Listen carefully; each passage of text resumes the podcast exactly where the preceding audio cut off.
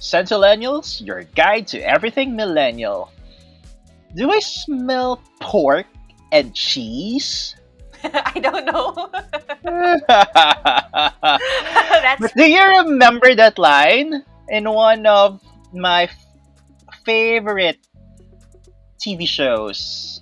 how can we not forget that? I mean, it's so iconic. Leighton Meester in the house. XOXO. I miss that. Hey V. wow, talagang ganon. Hello, Queen Bee.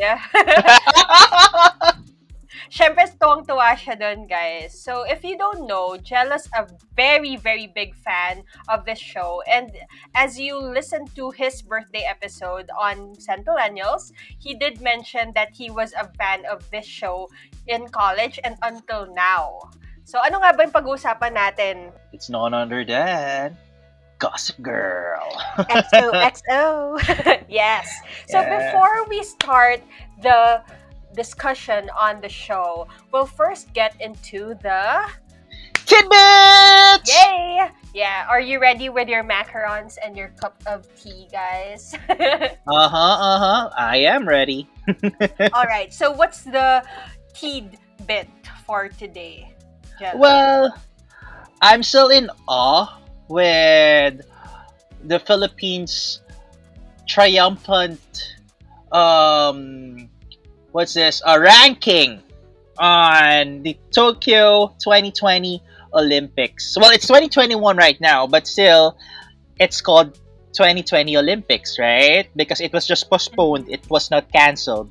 So it's still year 2020 for that game.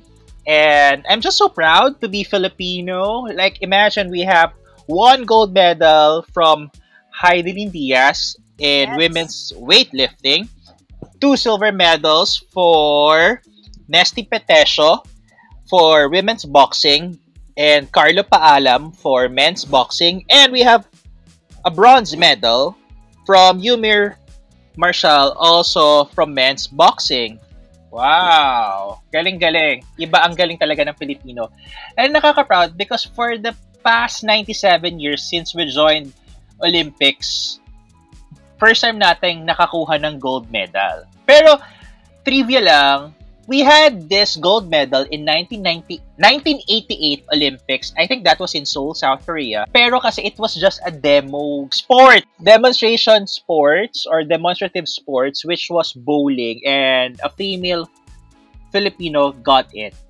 Pero kasi hindi siya considered as an official pa that time eh, the bowling eh. So, ayun. So talaga ngayon talaga yung official na nagkaroon tayo ng gold medal from the Olympics. Pero aside from the four medalists, syempre may mga ano naman tayo. May mga athletes din tayo na talaga nakaka-proud and pinapakita talaga yung sportsmanship. Yung skateboarder, yes. Yes. Di ba? Viral siya all over the world because she's very sports. Even she lost, parang, ano, um, nakikita na, sabi nga daw, photobomber siya. Pero yung pagka-photobomber niya, she's applauding the winner. She's very happy dun sa nanalo, di ba? And then, si EJ Obiana, our fellow Tomasian, congratulations to him for being part of the finals sa pole vault. Mm-mm, yeah. Grabe, ang gagaling ng mga Pinoy for this, ano, I would have to say. Kasi ang dami talaga nilang recognition na binigay sa Pilipinas. And it's been so long, like what I uh, showed dun sa aking stories about the whole Olympics thing. Sobrang nakaka-proud lahat sila. Even yung sinasabi mo nga, yung ating skateboarder na si Marjolin Didal, di ba? Mhm. Siya, siya yung talagang in Brazil, she's very, very known as the most, ano, parang Miss Congeniality, kumbaga, nung Mhm. Olympics. Kasi nga, even if uh, she didn't really earn a medal dun sa, ano, sa sport, she was still cheering on the other people who got the uh, bronze, silver, and gold for skateboarding. So parang I am looking forward sa kanyang ano um sa kanyang reign in the coming years kasi feeling ko talaga she'll get it na for the Yeah, Philippines. 2024 sa Paris naman ang Olympics. So, Yes. yay! And of course with ano Heidelin Diaz, 'di ba? Sobrang parang lahat, everyone's cheering on for her kasi nga siya yung una talaga nakakuha ng gold medal for the Philippines officially. And mm-hmm. Also, yung, yan, si Nesty Pretesio kasi first female boxer din na makakuha ng any um, award or medal for the Philippines. So, very, yeah. very, ano, proud moment for all of us. Ang gagaling nila and they're so rich right now. yeah, di ba? Pero yeah, um, syempre they deserve it naman. Kasi yeah, they behind, deserve it. Behind all of that, yung dedication nila, it's years and ano, parang 'di ba if you see yung yung journey ni Heidelin Diaz, 'di ba? Parang she didn't get any medals or she didn't get any golds nung una, 'di ba? Una silver, tapos yung isa hindi pa niya natapos, 'di ba? Tapos mm-hmm. ngayon, mm, that was in 2012 sa London. Kasi she joined the Olympics in 2008 in Beijing. Uh, she was 42nd ba? Basta nasa around 40 plus yung ranking niya or I can't remember eh. And then hindi niya natapos yung sa London Olympics and then 2016 Rio Olympics. Yon, she got the silver medal. Mm-mm. Tapos if you remember uh, 2019 SEA Games, after her stunt, uh, she got gold sa SEA Games eh. She was interviewed and then she said, on 2020 Olympics, I am claiming it. I'll have the gold medal. And she did. Alam mo, totoo yung law of attraction eh. ba? Diba? Magma-manifest yan if you believe in it. Yes. And if you, syempre, parang, if you humble yourself enough na, alam mo yun, to really push yourselves, kahit na hindi mo na kaya, talagang ipupush mo yung sarili mo, talagang may rewards yan. And ako naniniwala ko yung law of attraction niya na yan, yung dun sa tattoo niya, 'di ba? If you saw her tattoo ng Olympics, 'di ba? Mm-hmm. Talagang tas ngayon pa niya nakuha yung medal. So ayun, uh, I'm just happy for our team. Hindi lang kay Heidelin na, so for the whole Philippine team, sobrang nakaka-proud kayong lahat. So thank you yeah, for that. They're very inspiring and nakaka-motivate sa syempre sa mga younger athletes natin mm-hmm. na yes. para nakita nila yung mga kuya, ate nila na, "Uy, they got a medal." And talagang mamamotivate sila na pagbubutihan nila yung training training nila for a specific sports, right? Yeah, and ako, I, I'm just going to tell a little kwento about this. Kasi yung stepsister ko, uh, she was part of the Philippine team uh, mm-hmm. for wushu dati. Tapos, oh, wow. yeah, so parang she was able to get a silver for the Philippines for SEA Games before in her field. Tapos talagang yung dedication nila when it comes to yung training nila every day. Kaya there was a time na naging schoolmate ko siya kasi nga kailangan parang she had to obtain a certain number of hours for training and at the same time she had to do her academics kasi pangit naman na mag-quit din ng school, 'di ba? So may ganong program kasing school namin kaya siya lumipat sa amin. And talagang hindi biro. Sinasabi ko sa inyo yung mga Philippine athletes natin, um, hindi biro yung pinagdadaanan nila. So, ayan. Kaya, I'm just happy for all of them. parang ano, parang alam mo yun, yung feeling mo stage mom ka, gano'n. yeah. So, okay, another tidbit for you guys uh, for this ano ba, gabi, kung anumang oras nyo pinapakinggan to ang podcast namin. so, The other one is not so positive naman. It's the issue of Nas Daily. So sa Nas Daily, he's one of the Palestinian vloggers na talagang umuso before because of his um he, what he does kasi he goes to different countries and they he tries to immerse himself in the lives of other people. Tapos under one minute lang. Kung na, napapanood nyo dati yung Nas under one minute 'di ba? Yun ikukwento na niya yung buong buhay ng ibang tao under one minute. Kaso right now he got he got bashed by a lot of people when he was um, exposed by the daughter of um, Apo Wang Od. So, Apo Wang Od is our 109, if I'm not mistaken, yeah, year old, di ba? plus, no? Grabe.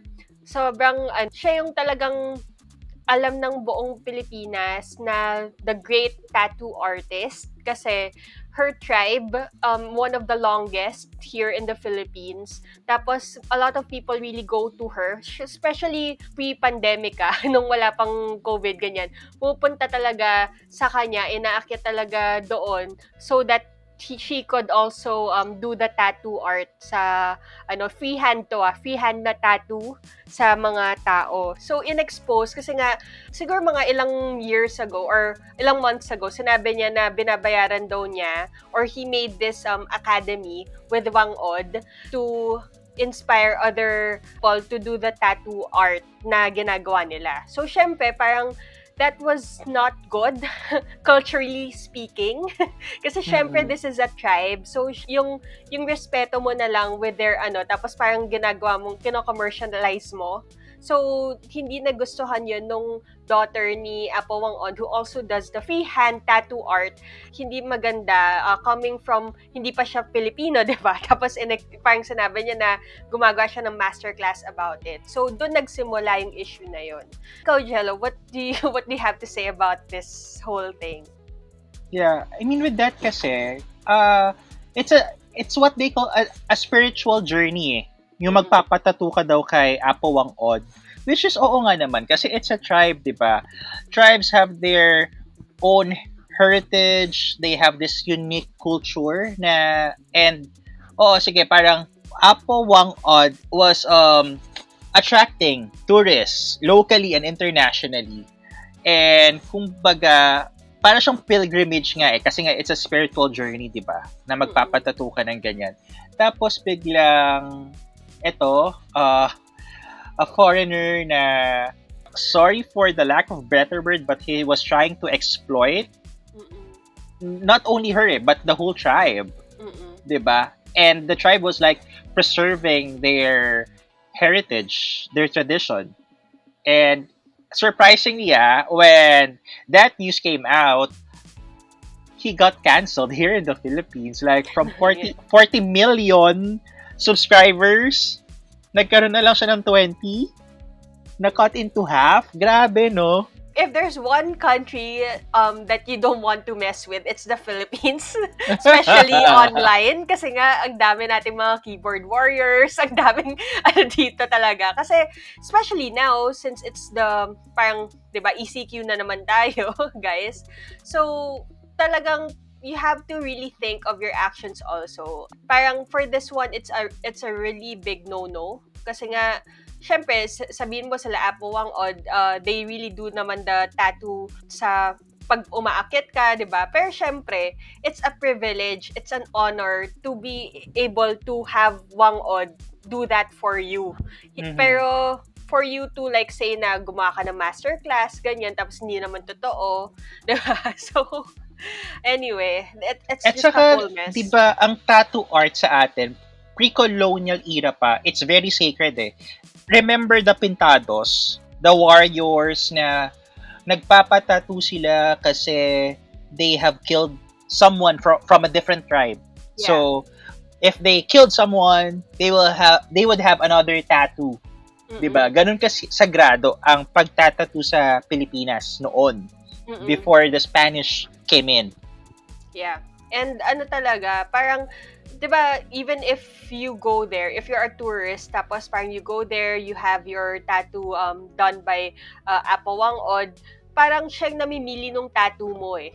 Yes, nga, yeah.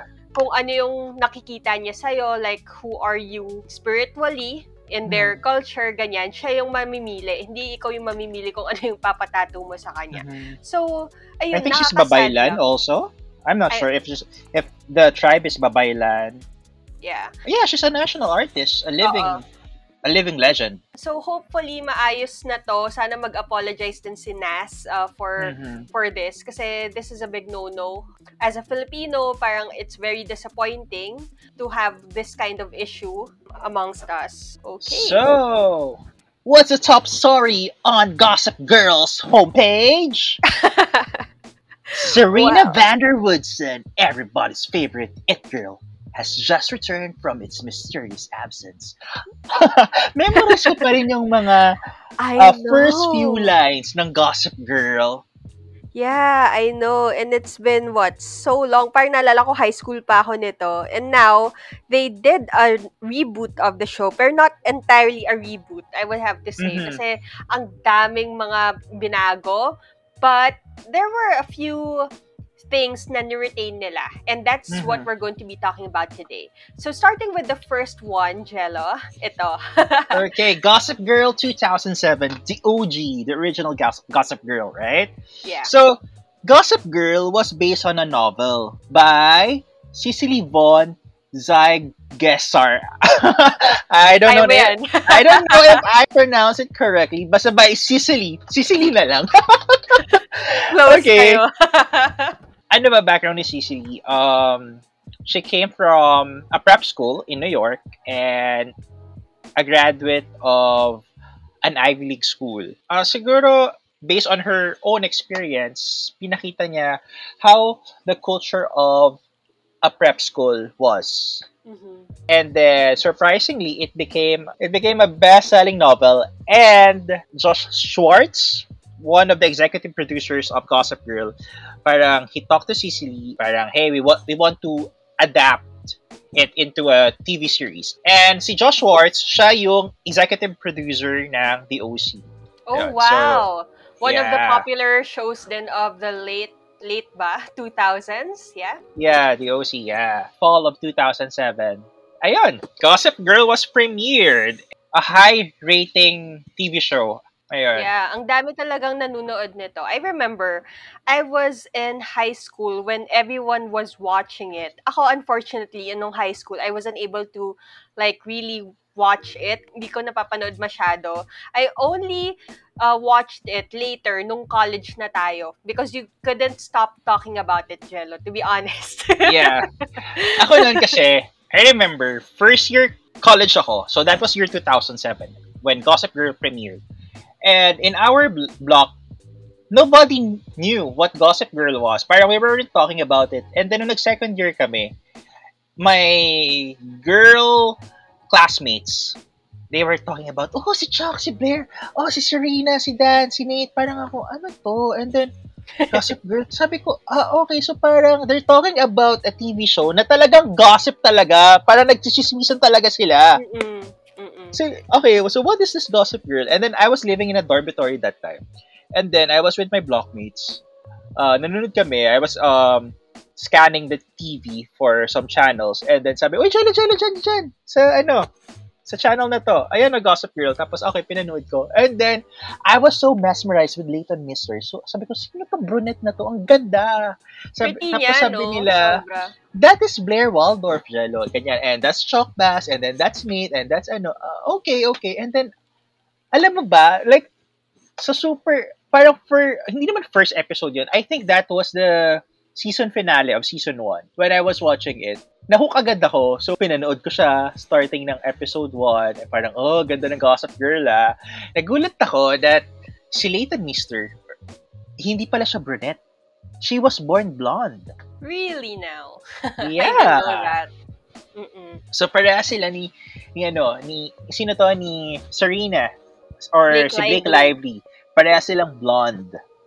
Wow. And then well sa ano naman 'di ba sa sa book ang bida talaga was si Serena, right?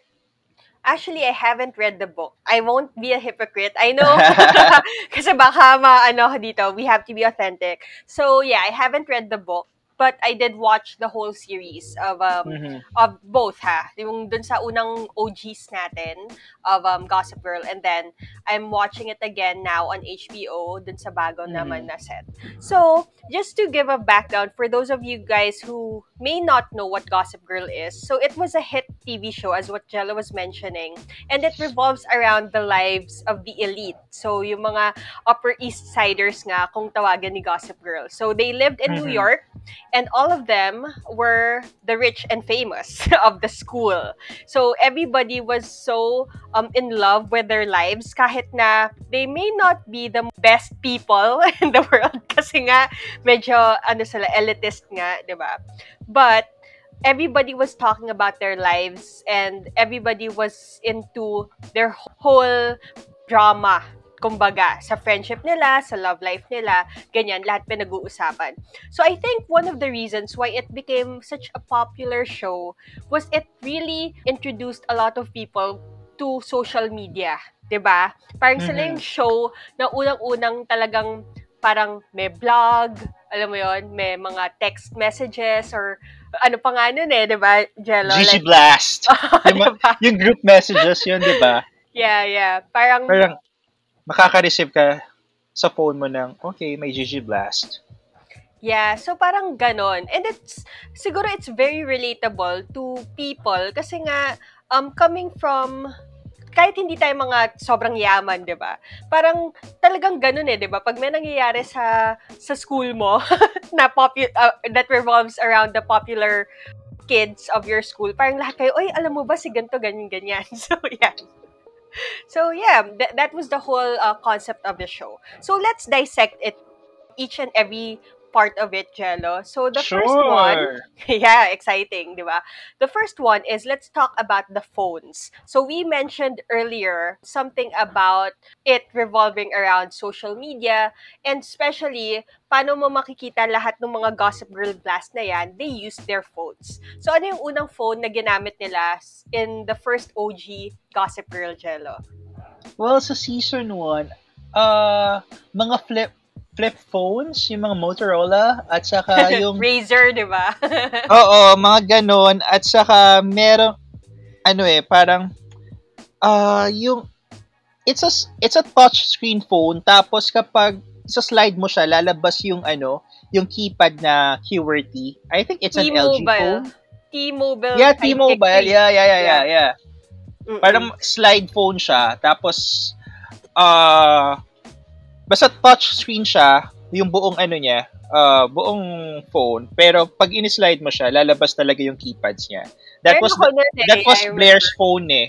Mm-mm.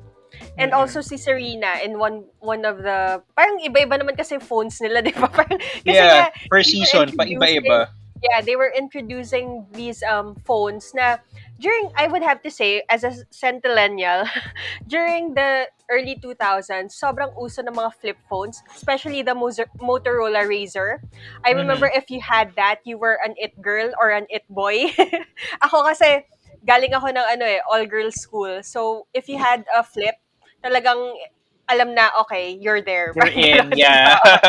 yan. Tapos, if you had naman the sliding phones din, especially the Sony Eric- Ericsson dati, di ba? Yung uh, sinaslide. And ito nga, Mm-mm. yung yung sidekick 3 ni Serena at ni Blair, yon it crowd Ayun, ka. sidekick yung tawag. Yeah. Ayun. Tapos, another thing, ito, kilalang kilalang Gossip Girl for this one. And let's introduce na the Senti Throwback. Yay!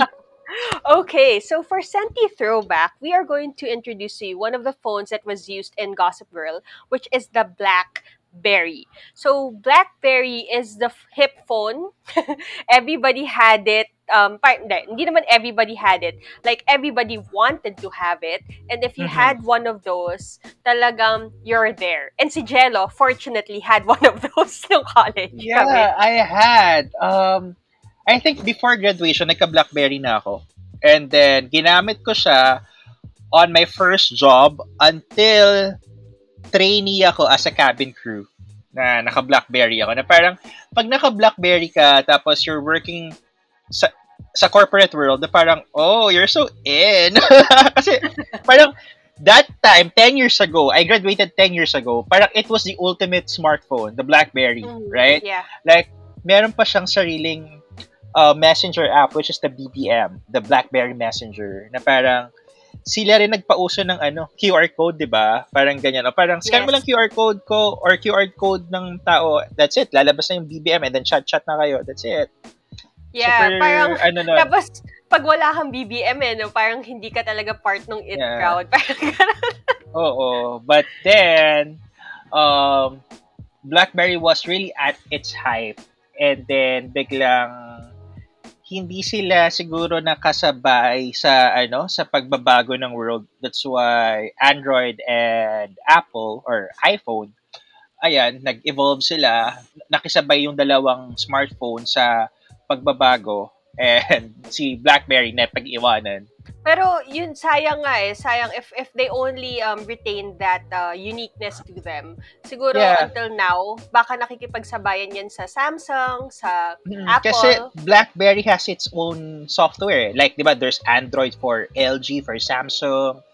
Um, what phones pa ba? Uh, Oppo, di ba? Parang yun, yun yung software nila, di ba? Android.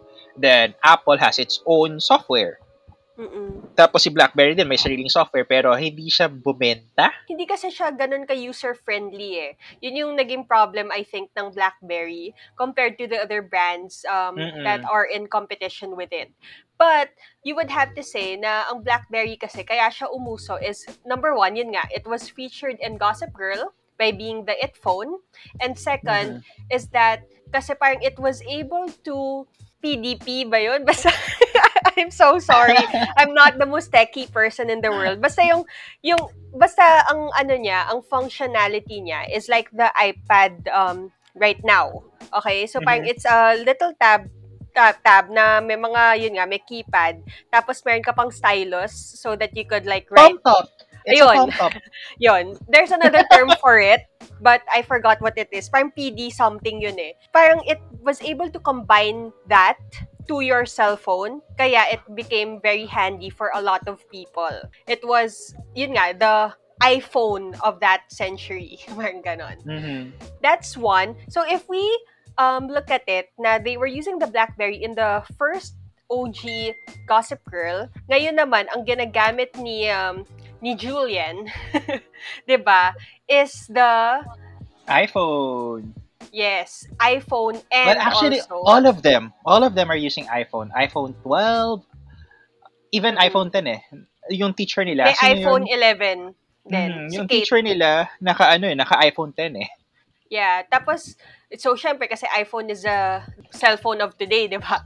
Tapos Mhm. another thing na ginamit nila yung sa Samsung, yung flip phone na bago, 'di Ah, yeah, Yeah, ginamit din yun ni Julian. So, yun, you could see the differences in the technology that they're using, but the the concept still remains. So, yun yung nagustuhan ko naman. Okay, so before we become a tech, ano pa, a tech episode, ano pa yung mga iba nating pwedeng pag-usapan dito, Jello? Okay, so that was our Senti throwback. Now, let's compare. Siyempre, kasi ito, this is a reboot kasi. It's not a remake. So, kumbaga, it's a continuation of the Gossip Girl universe. Yes, universe. Parang ano lang, no? Marvel. Canon, yeah. Star Wars, ganun. yeah, so it's just a continuation na nag-end kasi ang Gossip Girl 2012 eh. Nakita natin na nag-mature na yung mga characters, sila Blair, nag-mature na sila, they got, the girls got married to their significant others, and si Blair, di ba, nung ending, she has a son. Si Blair and Chuck, may son sila, si Henry, di ba? Mm-mm. Ayun. And then si Jenny Humphrey, um, mayroon na siyang fashion line, J by Waldorf. So, kumbaga subsidiary ng ano, ng Waldorf Designs. Ano ba yun? Eleanor Waldorf, right? Yung Yeah. name Yung nung mom niya. Yeah, yung name ng brand. Mm-mm. So, ayun. So, parang naka-move on na sila kasi Gossip Girl was revealed on the la- very last episode of Gossip Girl, which Spoiler alert! For those who haven't watched Gossip it. Girl? It's Gossip Boy. Dan Humphrey, the, yeah. the outcast. Pero you know what? Episode 1 ng season 1 eh. Parang it, it was already a clue na si Dan Humphrey yung Gossip Girl eh. Kasi parang there was this scene, parang latter part nung episode 1, that he was in front of his laptop reading Gossip Girl blog. Na parang yun yung pinakita na parang siya si Gossip Girl. Ganon. Well, it was, I would Pero have hindi to say the pinakita na siya yung show, nagtatype eh. yeah, I would have to say that the show was good in concealing it throughout the entire series. Kahit sabihin na natin nagbigay siya ng mga Easter eggs like that, parang it Mhm. was still able to maintain yung lahat ng tao iniisip, sino ba talaga? There was a point in time that a lot of people thought it was Georgina. There was Yeah. there were people who thought it was Vanessa, 'di ba? Or Tapos- Dorota. Oo, 'di ba? Even si Dorota yung Even si um, helper ni ano, yung house help ni Blair, 'di ba? Tapos there was even a uh, point in time that they thought it was Chuck Bass's father. Kasi nga, di ba, it was revealed na, di ba, the whole thing about the father is also another plot twist. So, Mhm. ayun. So, parang a lot of people kept questioning. But I like, even if siguro unpopular opinion, like, a lot of people didn't like na ang Gossip Girl na na nag na reveal 'di ba was Dan na parang Mhm. parang why Dan of all people Mhm. bakit siya pero ako I liked how it was presented in the show Yeah, pero it makes sense eh, na si Dan eh. Kasi, parang, who would talk about an outcast, right? medyo ano din eh, medyo melodramatic yung theme nun. Kasi nga parang if you come to think of it, oo nga naman, like, there are a lot of people that we don't notice, that we take for granted um, when Mm. we're living. Tapos hindi natin alam na yung buong existence pala natin means a lot to these people also. So there's Mhm. there's that kind of um of thinking na oo nga we have to be more kind to other people, more sensitive, especially if we're privileged enough to live the lives that they wanted to have in the first place, 'di ba? Mm-mm. Yun. Yeah. So, so you have to have that also. Siyempre, di ba, um, second pa lang sa bullet natin, Gossip Girl na agad yung reveal na pinag-usapan natin. And then, second, uh, in contrast to Dan Humphrey as Gossip Girl in the first OG, uh, Gigi, oh, diba? let's use the acronyms kasi mahilig naman sila for that. So, OG Mhm. Gigi, na naman sa ating new Gigi, Sa reboot. Gossip Girl na reveal din. And Mhm. On the first episode, like, Yes. wala nang suspense sa parang, hala, sino si Gossip Girl? Sino si Gossip Girl? Ganyan. And it was revealed that hindi lang isa, multiple Gossip Girls. yung mga teachers ng Constance and St. Jude.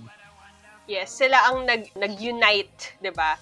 And especially yung pinakaunang-unang Gossip Girl was si Kate, yung professor, to to be a speaking voice dun sa natanggal na teacher din. Tapos ang maganda Mhm. dito, outcast pa rin yung ginawa nilang Gigi, 'di ba? It's not it's Oo. still not part of the inner circle. So Yeah. The teachers are not part of it. Okay, next. Let's talk about bullet number three, yung mga queen bee natin. So, Mhm. sa first OGGG, syempre, Jello, do the It's- honors. no other than Blair, Cornelia, Waldorf, hyphen Bass.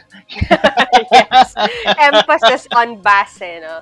But yeah, so Yeah. si si Leighton Meester or si Blair Waldorf, um, what can you say about her character? How could I describe her? Well, she's a driven woman. She's powerful. She's intelligent. She's charismatic. Kumbaga, nasa kanya na ang lahat. I mean, she's so popular. Well, she's really mean. She's she's evil, I right? wouldn't have this, I, I don't wanna call her evil. Kasi ako, I like Blair better than Serena. of course. Blair is my favorite. Pero siya kasi, The story sizzles eh. Pag Yeah. siya eh. and siya Ano? kasi, she's really privileged. Like, di ba, Mhm. yung parang, ang maganda kasi sa kanya, siya yung talagang epitome of the white American dream. Alam mo Mhm. yun? Yung maganda yung um, status ng family, yung mom niya is a career-driven woman, and talagang even her dad, kahit na hindi okay yung parents niya, also was living a good life, right? So, siya yung Mhm. talagang, siya talaga yung parang pinanganak with a golden spoon in her mouth. Ganong tipo siya talaga. And Mhm, she's also yeah. Caucasian. So, ganun, ganun si, ano, Blair of the first Yeah. Talagang siya yung ano eh, center at saka 'di ba, sabi nung headmistress ng Constance, if there is a rising star here at Constance, it had to be you, Blair. And then ang sagot niya, well, she's very self-centered. Ang sagot niya, I know. 'Di ba? Meron pa bang iba? Parang ganun yung gusto niya Mhm. sabihin. Whereas, I'm the best of the best. I'm Blair Waldorf. The creme of the creme, parang ganyan. Mhm. However, ang ating queen bee for the new OG, uh, I mean, the new Gigi, o di ba, nabubulol na talaga ako. the new Gigi is none other than si JC. Si Diba? Julian. Yes. Pero kasi ano eh, halo siya eh. She, she is a queen bee at, and at the same time, she is an it girl. Kumbaga, ngayon kasi hindi na it girls ang tawag eh, influencers, di ba? So ayun eh, halo siya eh, halong Serena and Blair siya eh.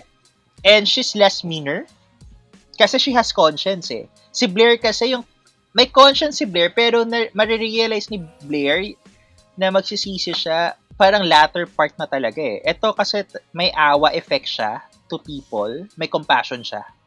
You know why? Because I like what they the writers did for the new GG is because they created a diversity or parang it was something that was really relevant dun sa new na GG which I think we we have to talk about. Kasi nga with our world changing, 'di ba, we're more open na to other cultures. Parang dati kasi talagang very closed eh, right? Na parang, Mm-mm. yun nga yung sinasabi lang, kunyari, sorry for the lack of a better term, pero parang white supremacy, right? Mm-mm. Ngayon, if you look at the main characters of the show, they're of different nationalities, 'di ba? Hindi Mhm. lang different hindi lang color. Oo, hindi lang white. Tapos, ang gusto ko for this one is, yun nga, if the first Blair or the first Queen Bee was made into someone na very ruthless, yung talagang wala siyang pakialam kung sino maapakan niya, kahit kaibigan ka pa niya, di ba?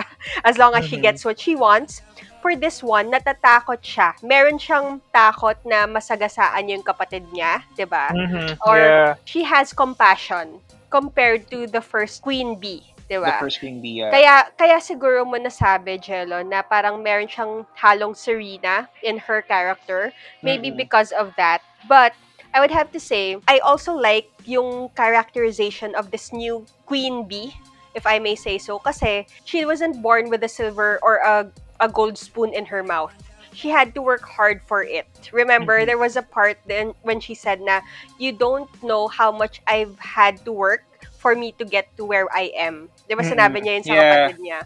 So, nakikita mo na she's not hindi siya talagang parang, ah, okay, whatever I say, go, di ba? Compared to her friends na si Luna and, what's the name of the other girl? I forgot. The other girl, si Luna yung ano eh, yung taller girl, right? Yeah, yung pretty, na, Yung Latina. Yeah, yeah yung Latina. si Luna La. Oo. And then the Ah, other one, Si ano, si Monette. yun, si Monette. The lesbian. Yeah, the Yeah, lesbian. di, di ba silang dalawa, parang, parang sila talagang ruthless. Sila yung mga minions. Yeah.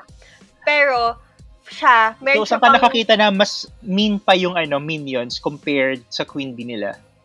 which Unlike I, sa OG, di ba? Talagang it's Oo. really Blair. And then the minions are just followers. Sunod-sunuran.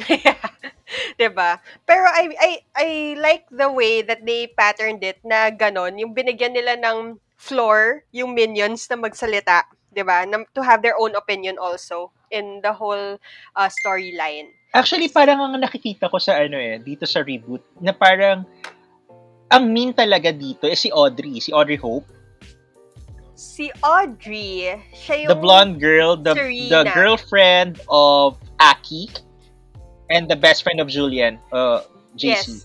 So, siya yung parang ang ginawang Serena for this season. Ang nakikita Mm, ko pero she's kasi- mean eh. Pero she's mean.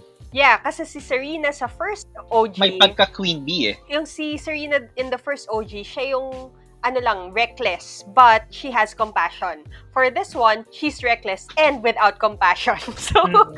so yun yung gusto ko, yung talagang, You know that girl, si Audrey, si Emily Aling Lind? She yeah, was the girl in The Babysitter. One and two. Oh, that's why she looked so familiar and And siya yung young Emily dun sa Revenge. she looks, ano, um, she looks like, what's her name? Ro- Robbie Margot? Margot Robbie, baliktad. si H- Hailey Quinn, di ba? Ang mukha Ah, yeah. niya. Ah, yeah. She looks like her. Yeah. So there.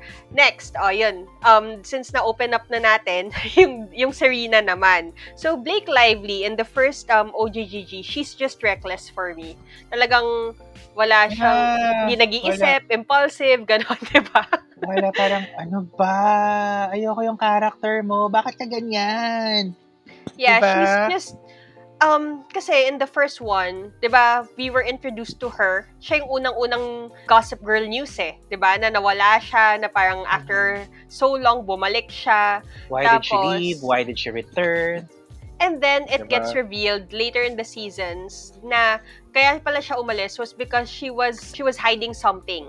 Yeah, she was blamed crime. for, she was blamed for something na hindi naman niya pala kinumit, 'di ba? Pero, di ba, it's like, girl, sana nagsabi ka na lang. Or girl, di ba, parang ang dami-dami mo friends dyan, hindi ka man lang nagsabi kay Blair. That's why I could say na I wasn't surprised if Blair was very mean to her. Yeah, Kasi- on the first three episodes. Kasi you would imagine na here's a friend na talagang I poured everything out to you. And then, biglang babalik ka out of nowhere, tapos hindi mo sasabihin sa akin kung bakit. And at the Mhm. same time, Na, This tapos is a yung pagbalik girl- niya, 'di ba? Parang walang nangyari lang. Parang Yeah. so, when's the party? And then Blair answered Saturday and you're kind of not invited. and also yung ano pa, 'di ba parang yung whole plotline na 'di ba sila dati ni Nate Archibald ni Blair, tapos biglang naging sila ni ni Serena, 'di ba? Mhm. that whole mess. So parang it was very messy. Kaya nung una pa lang, I didn't really like Serena's character. Kahit a lot of people like her more than Blair. Ako kasi mas gusto ko si Blair. Kasi si Blair, no holds barred nga siya. But she's very true to herself. Compared to Serena that she's hiding. Parang ganon. Ayun. Saka ang daming naging boylet ni ano, ni Serena. Serena. Parang, Serena! Compared kay ano Blair, ba? no? maano, parang maano ka lang dyan ng guy. Makikipag landian ka na kaagad eh. I mean, si Blair. I mean, okay, Blair had a lot of boylets too. Pero, si, the good thing about Blair, kinikilala niya. Mm-mm. Except for Prince Louis na parang, ano eh, na-mesmerize siya agad kasi Prince, di ba? I really didn't like that whole plotline nung kay Prince Louis. I'm so sorry. I really, parang feeling ko kasi, alam mo to, here's Blair, who's very ruthless, who's very like, just, you know, yung parang, yeah, from being from being an alpha, naging submissive siya yeah, Louis. and I really hated that kasi this is a girl that knows what she wants, knows how to get what she wants, even if it means na kailangan talaga brutal talaga siyang kunin. And then biglang magsasubmit siya sa this this whole prince na hindi rin pala naging maganda, 'di ba? Parang ayun. So, Well, you it's know, her fault. I mean, at first, ah, parang, di ba, it was in Paris na nagkakilala sila. I really got kilig. And then when Louis went to New York to pursue Blair, I really, really, really got kilig na talagang, okay, parang, sabi nga ni Chuck, di ba, Louis is the great love and I was your true love and you deserve someone better like Louis kasi Louis waited for you and I didn't wait for you. Remember when Chuck said na pa- parang I'll be waiting for you at, at the top of Empire State Building until 701 and after that if you if you won't uh, be there, I am closing my heart to you. And then si Louis, he didn't give a time for Blair. Talagang pinaghintay, parang hin, naghintay lang talaga siya kay Blair na dumating si Blair. And Blair came and they got engaged and then they got married. Kaso itong si Blair ano eh in love pa rin kay Chuck eh. Kasi sabi nga niya it wouldn't be my world without you in it. Pero ako nang hinayang ako doon para kasi ako gusto ko si Louie eh. Kasi si Louie mabait. Akala ko mabait si Louie. Mm, yeah. Ah, hindi, nung una pa lang ay ay ay hindi, hindi na ako nadala sa accent niya. Hindi, joke. Ganun. ay, ay, I did, sabi ko, ay nako, tong character na to. authentic. Because the the actor is really French yeah, I know. But I mean, parang ang sa akin, like, ay nako, there's something fishy with this person na bigla siyang pinasok sa plotline nila. And, ano, yeah parang kasi wala yun sa I wala yun sa oo. book eh ang dami nang wala sa book eh Yeah. Like si Ivy Dickens, their fake cousin.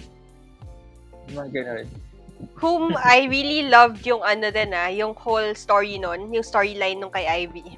Mhm. But, Yun, so going back, um, let's talk about naman, of course, Blair's love interest in the, ano, o, di ba? Favorite mo, ang chair, si Chuck Chair. Bass. So, s- o, di ba? Sa first, ano, um, Gossip Girl, when it when he was introduced, he was very reckless. Yung walang pakialam. Tapos, di ba, there was a Yeah. time na inattempt niya pa yung kay Jenny Humphries, which was so, so wrong in all so many levels. Mhm. sabi ko, ha? It's a party. Everything happens. Yeah. Yun pa, yun pa ex- excuse niya eh. Mm-mm. But a- ako talaga, I was like, no.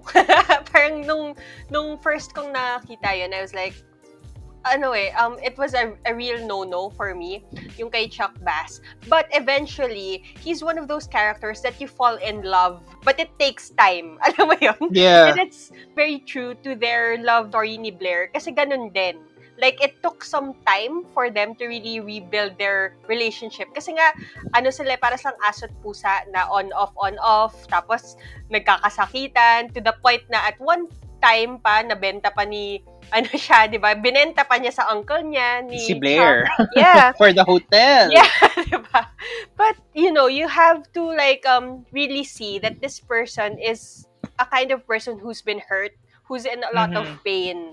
Kaya, Yeah. hindi niya ma-express kasi nga wala naman siyang maternal and paternal parents that would really guide him, 'di ba? Kaya hindi mo rin masisisi. Pero of course, that, that's no excuse um, for you to act like an a-hole, 'di ba? Parang ganun. Mhm. But yeah, so we have Chuck Bass of the first um G. Then we have the second one, which is si Aki. Ay, no, not Aki. Um, No, what's his name? Aki. Mac. Si Mac.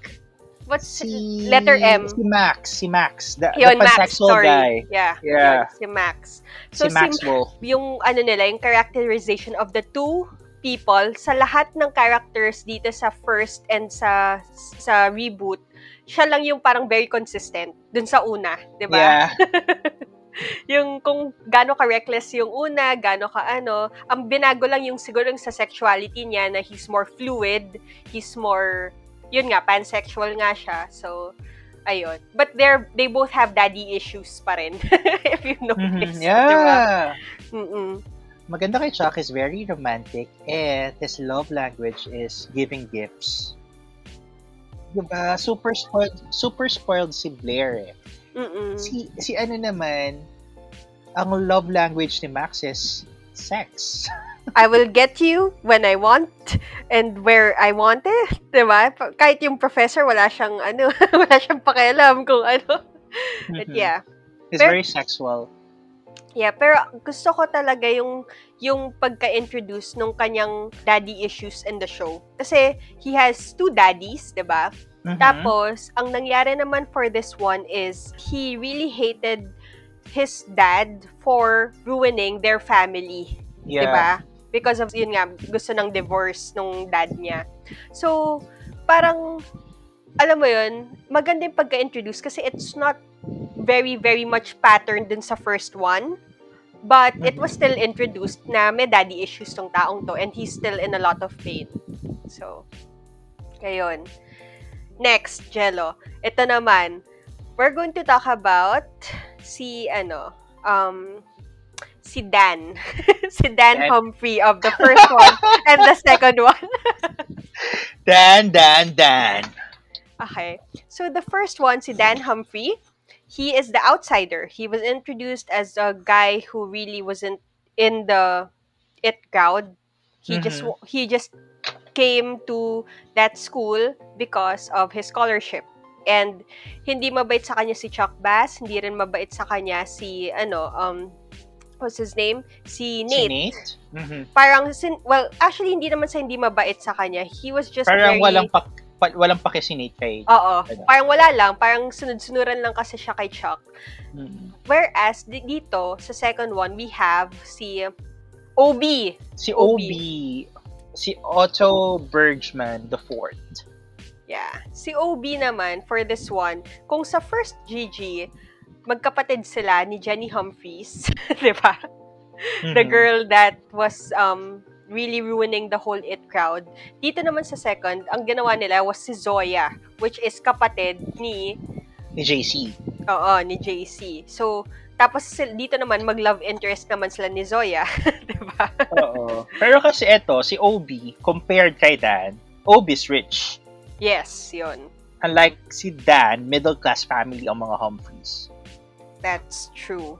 So, yun siguro yung difference nung whole ano. Pero, they have the same principles in life, the same beliefs, 'di ba? Parang, there was a point in time in the first GG na, alam ko, Jello, you didn't like this. Kasi, yung naging si Blair at si Dan at one point?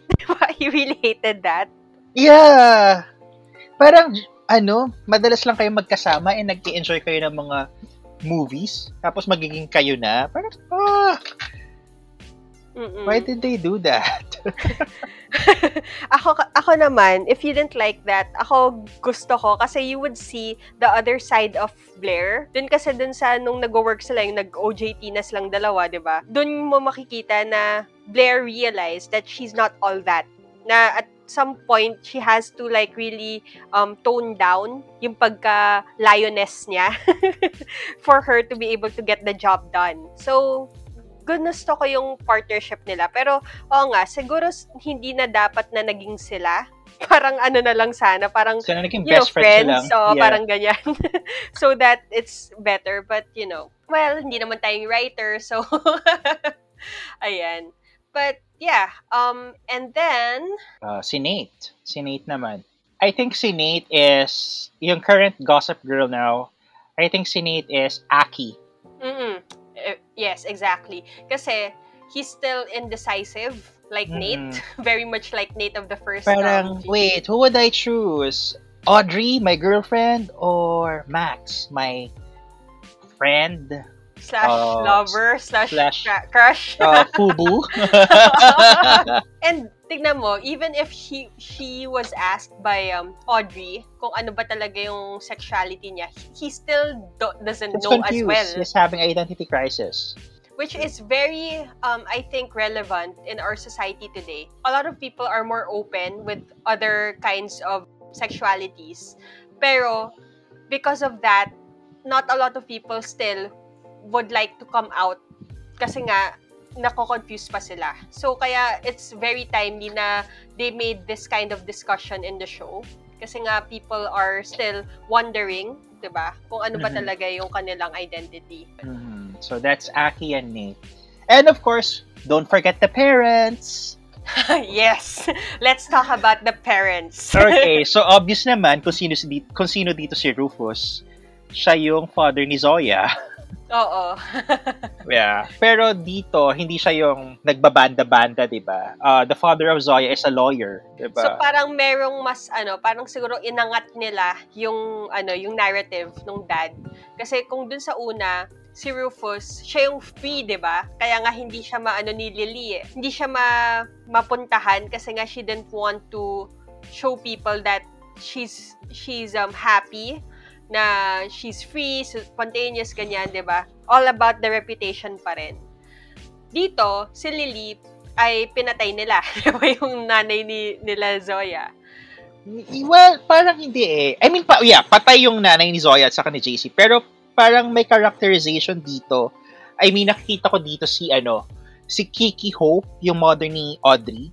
Well, Mm. yung mother ni Mm. Audrey is alcoholic. Si Lily naman, hindi naman siya alcoholic or uh, wala naman siyang ginagawang vices, right? Pero, Mm. kung baga, parehas na socialite, si Kiki at saka si Lily. Tapos, um, they both have a complicated relationship sa daughters nila. Like, si Audrey and her mom. And then si Serena at saka si Lily, di ba? On and off yung ano Mhm. nila, di ba? Relationship. So, parang ganun ang nakikita ko na parang si Kiki Hope yung Lily ng Gossip Girl 2021. Yes. Ah, oo, pwede rin. And malay natin, di ba? Pinatay nila siya in the, ano, pero malay natin, baka plot twist, buhayin nila, di ba? Buhay pala siya. Di ba? We know, don't know eh. Speaking nga- of that, remember nung sort of namatay si Bart Bass? Sino yung Yes. nilibing? Sino yung nilibing nila, di ba? Yes, yes. Ano yun? Deform yung ano, yung face ng bo- ng body. That's why hindi nila alam na si Bart Bass yun. Yeah, di ba?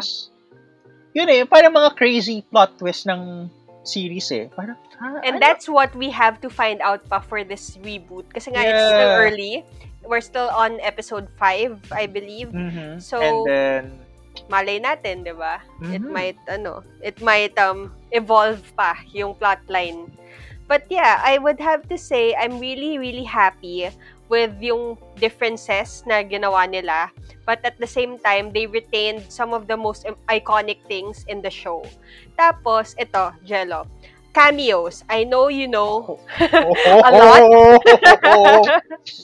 Ayan, sige. Let's let's start with the cameos in the show of the new Gigi. And sino Mhm. sila dun sa first or kung ano yung relation nila dun? Okay, so sa GG reboot, ang cameos, well, na-mention yung mga names ng mga original characters, right? First Mm-mm. episode pa lang na-mention. And then, on episode 4, lumabas na yung anak ni Georgina Sparks, si Milo Sparks, na parang, Mhm. when I was watching Russian, blah, blah, blah. Russian, teka, di ba si, ano, Georgina, Russian yung, ano niya, um, nakabuntis sa kanya. And then, ah, okay, si Milo. Tapos sinabi, Milo, Milo Sparks. So, okay, anak ni Georgina to, ganyan. I And then they really went love to- how they intro, intro that pala. Yeah. Yung parang bigla na lang siya umupo doon and then, who are you? Di ba sabi ni Zoya? Tapos, Yeah. very much like his mom eh, no? Na parang bigla ka doon, sino ka? Ganun, di ba? Yeah. Very You're just like your mom. Mm-mm. Sobrang, ako, I, I'm a huge, huge fan of um, si Georgina or also played by Michelle uh, Mhm. Trachtenberg. Siya yung favorite ko siya kasi 2000s, very, very it girl siya. She was Harriet the Spy um, Mhm. dun sa movie. And also yung dun sa Pete and Pete, di ba? siya Mhm. yung si Nona, yung may cast na may drawing-drawing. Yan. So, very, very Ah. Nickelodeon girl siya. And, And siya rin yung Yes, Bucky and uh, Buffy, Buffy. sorry. And also sa ano, um, the Ice Euro Princess. Mhm. Euro yeah, Trip. Euro Trip. And Trip. Ice Princess. yes. So for her to be casted on the first um Gossip Girl as someone na hindi usual kasi dati yung mga roles niya lagi yung mabait, lagi yung sidekick na mabait or the main star na mabait. Biglang ngayon, biglang Georgina, di ba? this crazy person na biglang nag-enter ng Gossip Girl. So yan, 'di ba? Um for Milo You- Sparks you of can this tell- one. you can tell Jesus that the bitch is back. Yes. Haven't you heard? I'm the crazy bee around here. And talagang crazy kasi not only ginulo niya yung buhay ni Serena, pero ginulo niya yung buhay ni Dan. No. But yung line na haven't you heard I'm the crazy bitch around here, it, it was Blair's line. She really did account for her words. Kung ano yung mga parang sinabi niya, you see what you get and all of that. Talagang pinakita niya sa show. eh, yeah. Mm-mm. talagang, talagang sila rin parang, who, siya yung walking plot twist talaga eh, si Georgina. Every time that you see her on the show, di ba parang kakabahan ka na kung ano naman yung ginawa nito or ano na naman yung Oo. gagawin Pero niya. at least naging friends sila sa end, di ba? And you could say, see na this person then is someone who's also hurt, who also wants to fit in, who Yeah. also wants to be part of the group. Just Mm-mm. very much like Dan. Kaya nga, you can't blame people for thinking na siya rin yung gossip girl or parang uh, inakalang gossip girl. Yeah. Pero, ayun din eh. Ang, pero mas naaano ko talaga sa character ni Vanessa eh. Ako din, I don't like Vanessa kasi she's Parang, ano ba? Are you trying to fit in to their circle or you're just trying to get Dan because Dan is your first love? na iniwan mo, by the way. Ikaw yung may kasalanan kung ba't Mm, hindi diba? na naging kayo. Mm-mm. So parang, Tapos, ako, ka I'm- ba? ako, I'm just really annoyed with her just appearing sa house nila Dan by going up the fire escape. Yan yung nabubwisa Yeah. talaga ako. Oo. like, girl, ano ba? Don't you have like yung, don't you value personal space and privacy? Mm. But yeah, so, there. Ayun. And then, ayun, may cameo by picture. By picture lang, si Blair Waldorf. Yeah. Nandun sa Russian Embassy. Yes. Tapos, ah, si Nelly Yuki lumabas dun sa Halloween party. Di ba? Hindi one ko siya of- nakita doon. Yeah, she was there. Parang, who are you? And then, I'm Nelly Yuki. Uh, siya sa columnist, di ba? Though, sa Ah, ano pa lang, yeah. yeah, di ba? Sa uh, OG, GG, Siya yung nabully. nagra-write-write na siya, di ba? And she was Oo. Blair's minions, right? Naging minion eventually, pero before that, they wanted to destroy her. Kasi nga siya Mhm. yung parang reigning um, academic awardee na mag na natatakot si Blair na kukunin yung ano niya, yung academic excellence Yeah, and Nelly Yuki got into Yale and Blair did not. which was really a plot twist din. Yeah, Sa- kasi sa book, Blair got into Yale. Mm-mm. So I I like yung ganun din, yung aside from yung binago nila, yung reboot sa ano, OGGG, pati yung sa book, madami rin silang Yeah, well, binago. kasi the director or the executive producers of the show already have their their creative license na eh. Mm-mm. So that's Yeah. why ang daming binago na ganito, ganyan, na okay, makakamit ng Prince si Blair, um, si Serena, uh, tawag dito, for a time, di ba, nag-artista siya sa LA, ganyan, or parang, ewan ko ba, extra, hindi ko matandaan, pero alam ko may, may episode na nasa LA sila nila Chuck eh. Mm-mm.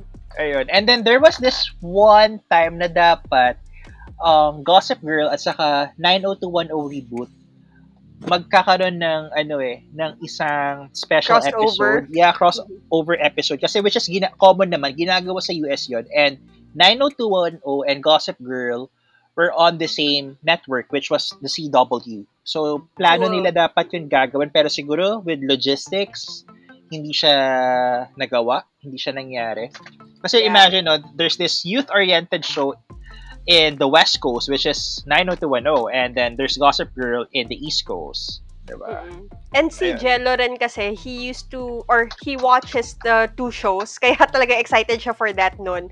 Pero, yeah, ako kasi hindi ko, hindi ko talaga na subaybayan ang 90210. I know it, yeah. It's about the elites also of Beverly Hills. Beverly Hills. Pero ito Yeah. naman, mga nasa public school sila. Mm-mm. Diba? Like in Gossip Girl, they're in private schools. Yeah. Ayun. So, all of that drama pa rin of teen angst and all of that. so, ayun. Pero ako, as, um, as someone who, who also reads, ano, um, stuff, parang ako kasi, ang gusto ko lang, or ang thinking ko lang dun sa creative license na sinasabi mo, ang maganda sa kanya is that the author of Gossip Girl, hindi siya masyadong, hindi niya talagang binigyan ng sobrang strictness yung Mhm. executive producers na hindi, kailangan it's patterned to the ano. Kasi there are Dapat other, sundin nyo to. yeah, kasi there are other authors who are like that eh. Um, namely, si, ano, um, John Green. That's why in every movie that's patterned dun sa book niya, kailangan nandun siya. Kasi nga, he doesn't want it to really flow away from the concept of the book. Another one, si John Grisham. Siya yung sa Pelican Brief, The Summons, um, yung lawyer na write. Uh, well, he didn't finish his ano law school, pero he wrote about uh, a lot of law um, stuff na ginawang movie. Siya din, parang pag iniba daw yung dun sa book, ayaw rin niya. Parang ganun. I'm not sure kung si Kevin Quangelo is also like that eh. No, it's not like that because the ending of Crazy Rich Asians was Different. totally different from the movie. Yeah. So, yun. I'm just happy na hindi masyadong strict yung author um, when it comes to that. Kasi, kasi, di ba, parang nagbigay rin yun ng audience for her book, di ba? Because it was a hit show din. Nagbasa rin yung mga tao nung libro because they were curious. So, ayun. Yun lang yung take ko on that. And, ano pa, do we have Easter eggs pa ba on cameos, Jello? Well, for the upcoming episodes, uh, I'm not sure if there will be cameos, but sabi sa mga news na parang the original cast were uh, commissioned or they were having neg- negotiations na parang have a cameo, ganyan. And they all agreed during the interview, except for Leighton Mister, na parang, I think I have moved on from that show, ganyan, ganyan. Kasi, di ba, Leighton and Blake are not really the best of friends in real life. As in, parang before the reboot happened, nagkaroon ng mga, syempre, interviews with the old cast and all of that. Tapos, then, lumabas yung article na yan. Or news na, in reality, Blake Lively and Leighton Meester are not um, good on set. Parang akala mo they're the best of friends. But sadly, hindi nila gusto yung isa't isa in, re- in real life. So, it's weird, di ba? Parang, Pero you know what? What's consistent with the both uh, original Gossip Girl and the current Gossip Girl? Underage drinking. actually, and partying, and, you know, yung Na mga... parang, why are the bars allow- allowing these high school students na uminom? Yeah, well, kasi, They're not checking In- their IDs. well, they get paid under the table, alam mo na. But, you know, sa first kasi, yung sa first yun, yung nagulat ako that, that um, si Chuck Bass was able to own his own bar, di ba? Yeah.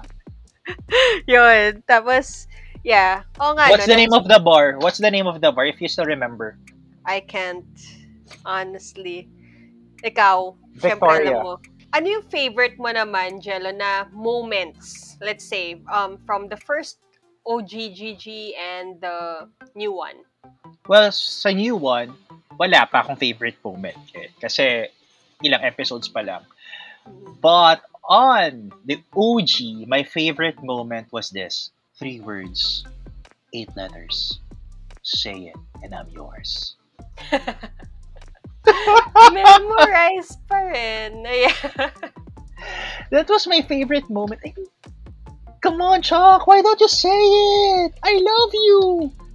Pero wala. Mhm. That time, Chuck was too afraid to profess his feelings for Blair.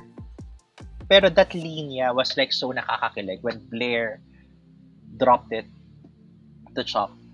And super relatable ako. Kasi feeling ko talaga, uh, Kara, my fictional soulmate is Blair Waldorf.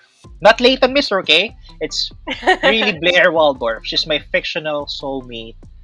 And super relate ako. Like, remember when Blair was super heartbroken with Chuck? She and Serena went to Paris. And that sort of happened to me. I mean, I didn't go to Paris, but I was super heartbroken way back in 2014 or 2015. Yeah, I mean, that was 2015 when I invited my best friend to go to Bangkok, Thailand. And we were there for five Talaga? days. You Yeah. You were heartbroken pala no. Nakala ko parang gusto niyo lang lumabas ng Well, we wanted to we wanted to learn Thai cuisine, but I was also heartbroken at the same time. So, if I want to be sad, so be sad in Bangkok. parang alam, ano, ano yan eh, di ba? Parang bad trip ka na nga sa buhay mo. So, why not do it in style? Parang ganun. yeah. Yeah. Um, oh, okay. So, But I never but I never met a royalty there. I, I mean, come on. Like parang iniisip ko nun, okay. I'm in a republic and US is a is a presidential uh form of government and then Thailand is uh tawag dito is a monarchy parang I might meet a royalty in in Bangkok but it didn't happen. yun talaga eh, no? Parang sabi ko, ano, do it in style. Pero ang iniisip mo pala, eh, sana may ng royalty. Para siya yung mag-sweep ng feet mo. Grabe. Yeah, um, sobrang iconic talaga ng Yeah, Gossip and Girl you know you, that way back in say. college, like I had minions. And guys, alam nyo ba na si Jello, he would always have like these nicknames for us na related dun sa show. So I remember si Stella that time was si Jenny Humphreys, 'di ba? Si Little J. And then with me, you called me Vanessa. because you were you were this uh girl na may curly hair. Yun lang talaga. yun lang yung relevance ko sa buhay mo nung college. The girl with the girl, curly hair who looks Korean. Tapos kasi ay hindi, tapos kayo yung best of friends ni Stella, Mm. 'di ba? So ayun, parang ah okay, oh, you're Little J and you're Vanessa. Yeah. Tapos yung, I remember yung ex ko, tawag mo sa kanya si Dan Humphrey. Because he Si Dan Humphrey. used to write. And then, Kasi he used to write. He's a journalist student. yeah. Wag na nating, Journal hanggang dun lang tayo. yeah, yeah, yeah. And then I I I had my Serena. Hi, Luis Asistio the third. si Thirdy, hello. And then, yeah. yeah. sino pa ba? Mga tawag mo sa amin. Si Hazel. Yun. Si Hazel. Wala, wala, si pa. Hazel. Parang she's in a different universe. yeah, yun. So, I remember, and then he would walk the halls na talagang Blair Waldorf, uh, Waldorish, di ba? Par- Parang talagang maglalakad With the ka minions. Yeah. yeah, I remember. from from legal management, poli and behavioral science people, mga minions ko. And of course, my major, com, com arts, mga juniors ko. Parang, okay, I have a plenty of minions. Pero, sabi nga ni Dan, no headbands in college. So, so walang naka-headbands nung college tayo. Lambda lang. Hanggang lambda lang tayo. Oo. kasi lambda and... Ay, yeah, and the uniform of Artlets girls, 'di ba? Medyo similar sa Constance, blue, uh, navy blue na skirt and then white blouse and then yun nga may lambda. Yeah. Yung parang ribbon, di ba? Mm-mm. Ayun. So I guess that's our discussion for Gossip Girl for today. And lastly, what what are our takeaways? Well, for me, with the power of social media right now, um, just be careful, be mindful. I mean, yeah, think before you click. And yun naman, as a subject, just be careful with what you do in public, di ba? I mean, very uso ang pagiging viral these days. So, just be careful in your actions. Yeah. And don't drink if you're underage. With me naman, similar to what you're saying, is that with the with social media and all of that, I know with the ECQ and the pandemic, parang eh, all our lives are more evolved in ano in online, right? But you also have to be um, particular na hindi lahat ng buhay mo dapat binobroadcast mo sa social media.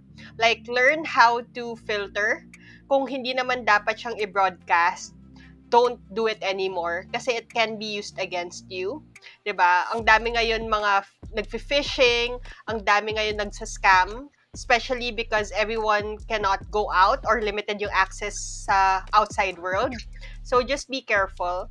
And at the same time, I'm going to stick dun sa motto ko that I always say in all my social media, which is be kind, do better. So there are a lot That's diba? correct. There are a lot of people who are struggling internally that we know nothing about yung struggles nila. So don't judge them just because you think that they're weird or something like that. Kasi malay nyo, meron yung pinagdadaanan na sobrang hirap na hindi na dapat mo mas binubuli and stuff like that. So just be kind. Kindness goes a long way. yeah. Wag naman bully, di ba, Kara? Yes. I mean, I was a bully. biglang ganon, biglang may confession. But that that was a long time ago when I was young. biglang may disclaimer.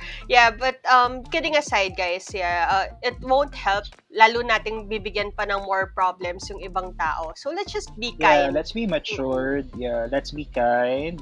yes, and let's do better.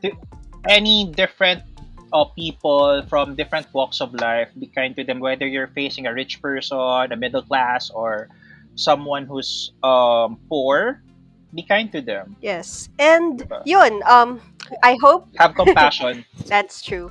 I hope you guys watch Gossip Girl, the first one, the OGs. It would be nice if you could also watch that as well as watch the new one kasi there are a lot of things that you would learn from the people and they are very very much relatable. Even the old uh, OG GGs, makaka-relate pa rin kayo. So watch both shows and let's hear what you have to think. Um, message us in Centennials to share your opinions and comments.